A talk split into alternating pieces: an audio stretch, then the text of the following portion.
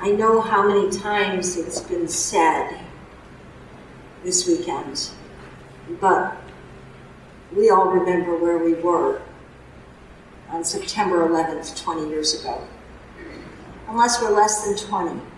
And then it just becomes part of the lore of our culture and our families. It was a time for me when I was shocked out of my naivety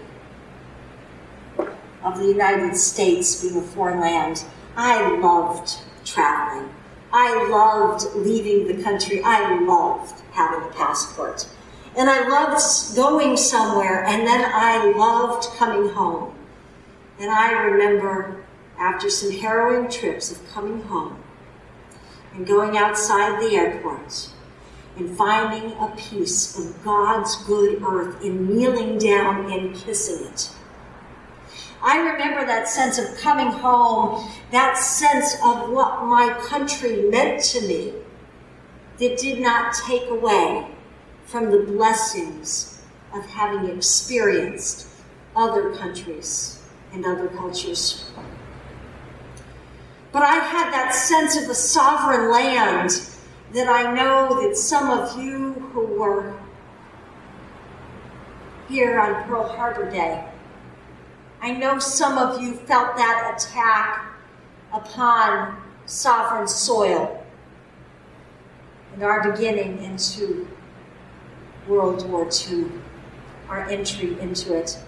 And that was part of my history and the culture I was raised in, but it was never something I experienced.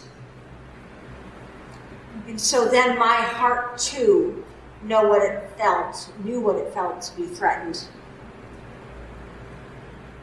During the decade that I worked at Hampshire College, I was often a host family for foreign students. I was always. If they needed a host family, I was always a host family for foreign students. And one of the students, Antonia Simonova, Tony, still my dearest friend. Her girls were out at the Cape with us a couple years ago, and still a dear, dear friend, like a little sister in my life. And it was during Bosnia Herzegovina, and I, we were talking about. I was trying to get my head around what what is this piece of, you know, Central Europe that I don't understand. Why were they always warring after each other? Why why did these things flare up? Why, after the fall of the Soviet Union, that kind of clamped down and held all those things together? Why, when that power was lifted off, did war flare up? And I had a specific interest in Bulgaria because that's where Tony was from. And Bulgaria always, always, always picked the wrong side of every war. And if you look where they are on the map, this is the spot where people go this way and that way, and this way and that way, much like the Fertile Crescent that we call our Holy Land. It was an area that was traversed through, and they always tried to choose the winning side and never did. Or in all of history, they probably ever did, but not in current history. And I said to her, But why do people hold on to these grudges? You know, America, we're, we're, we're a new nation. We're, we're new. Why, why is it that in Europe that people hold on to these grudges? And she said, Ah, but you don't understand the stories that are told by your grandparents and their grandparents and the grandparents before them. You don't know the story in the Bulgarian capital of Sofia, up on the big hill, when they were being taken over by the Ottomans and people were being slaughtered and those who were dead they would cut off their heads and roll them down the hill to scare the attackers away.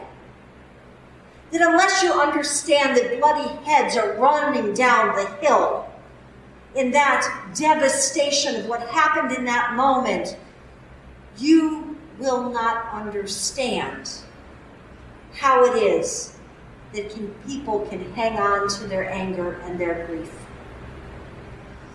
Now, naive American girl here, that was an eye opener. I had never thought about that. I had never thought about aggressors against us, us being aggressors towards others. I had never really considered what that meant. But it gave me a framework to understand that things are not always as they seem, and that anger and hurt and injustice can live deeply in our psyche and in our culture.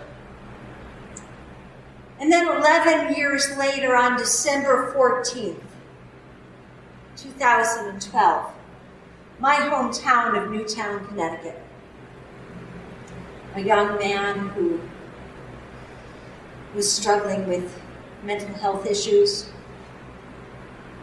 went into the elementary school in Sandy Hook and mowed down innocent children and teachers who were trying to save their lives. And then it was just 16 months later, on that glorious holiday that we celebrate here on the eastern side of Massachusetts, by the way, not on the western, of Patriots' Day. There's a dividing line somewhere around Worcester.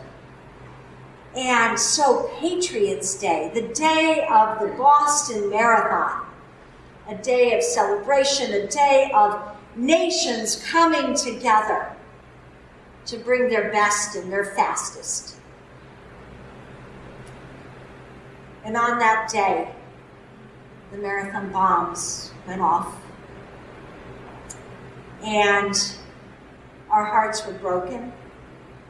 There was devastation right here in our own community. So we experienced Pearl Harbor over there. We experienced Newtown close to home. And we experienced Boston in our backyards. Now, for me, those were a complete loss of innocence. And I have struggled with all of that and what it means. And it breaks my heart that people could be so angry and so broken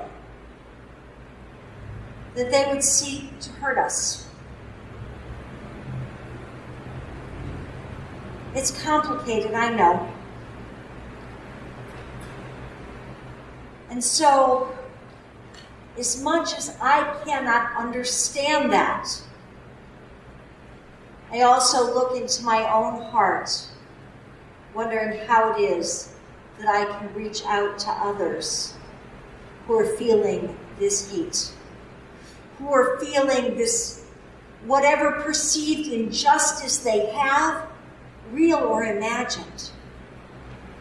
But try to hold all of that in the midst of my grief. And in First John, John tells us that Jesus is the atoning sacrifice, the atoning sacrifice, making us at one. That's what atoning means to make us at one with God. Jesus is the sacrifice that makes us at one with God. And here's the important part not for our sin only, we have plenty of sin of our own, but not for our sin only, but also for the sins of the whole world. That Jesus has come to make us at one with God in our sin and our brokenness, and in the sin and the brokenness of the whole world. Isaiah talks about how that on the highest mountain, where God's house is established, all the nations shall stream to it. There is something about breaking down the barriers, not just us and them, but us. All nations will stream to the mountain of the Lord. And at that time, God will be the judge of the nations. And God will be the arbitrator for all the people.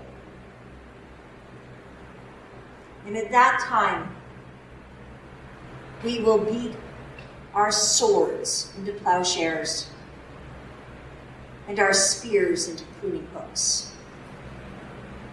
And it does my heart great joy to know that these thousands of years ago, when, when Isaiah recorded this,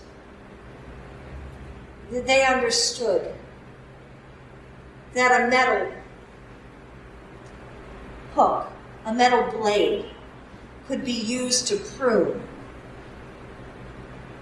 Their agricultural knowledge always makes my heart happy but that those same, same hooks that could be used to prune, to increase the bounty of the crop, those, those could be used instead of swords, instead of spears, so that we might feed each other rather than fight each other.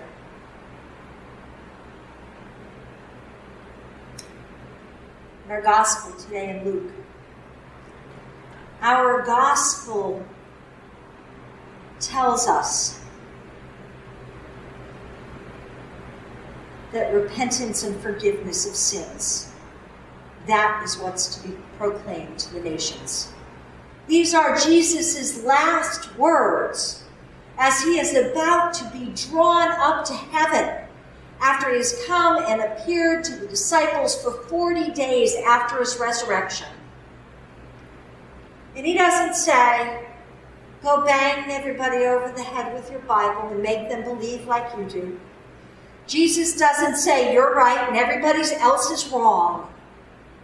No, Jesus tells us the thing that needs to be proclaimed is forgiveness of sins and repentance. Repentance, in, our Hebrew word, teshuvah, an abrupt turning. That we need to find those times where we're going on the wrong path and that we abruptly turn so that we might actually be following God's plan that repentance, recognizing that in ourselves we have sin, in ourselves we go on wrong paths, and we do not need to beat ourselves up. Just need to turn, repent, and follow God, and that we need to be ready to forgive. The thing that holds us back spiritually the most is those grudges and hatreds we hold on to. We need to forgive we need to let go because they bind us. We need to forgive. We need to forgive ourselves.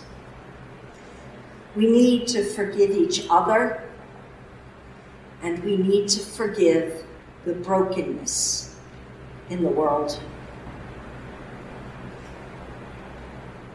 In our gospel spirituals, it captures the end of that section of Isaiah saying, I ain't going to study war no more.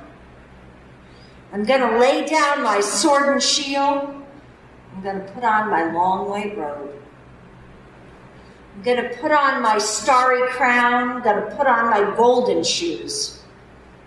I'm going to talk with the Prince of Peace. I'm going to shake hands around the world. I ain't going to study war no more. peace, it's hard to come by. It's hard won. But as disciples of Jesus, we are called to rise out, up out of difference, to be able to see each other as beloved children of God, to be able to shake hands across difference and across boundaries, so that we might be able to build that kingdom of peace that Jesus came to proclaim so many years ago. So, as we remember September 11th, remembering the lives lost, remembering the lives devastated, remembering the heroes that served.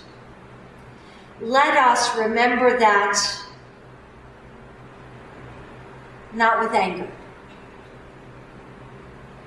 but with faith and hope and love, so that we might build a better world instead of adding our anger and hatred to an already broken world. It's hard to come by peace, but it requires us to lift ourselves up out of all of our frustration, our anger, our hatred, and seek the Prince of Peace. Jesus, the pioneer and perfecter of our faith, so that we might rise up and seek goodness in ourselves, in our church, in our community, and throughout the world. May it be so in Jesus' name.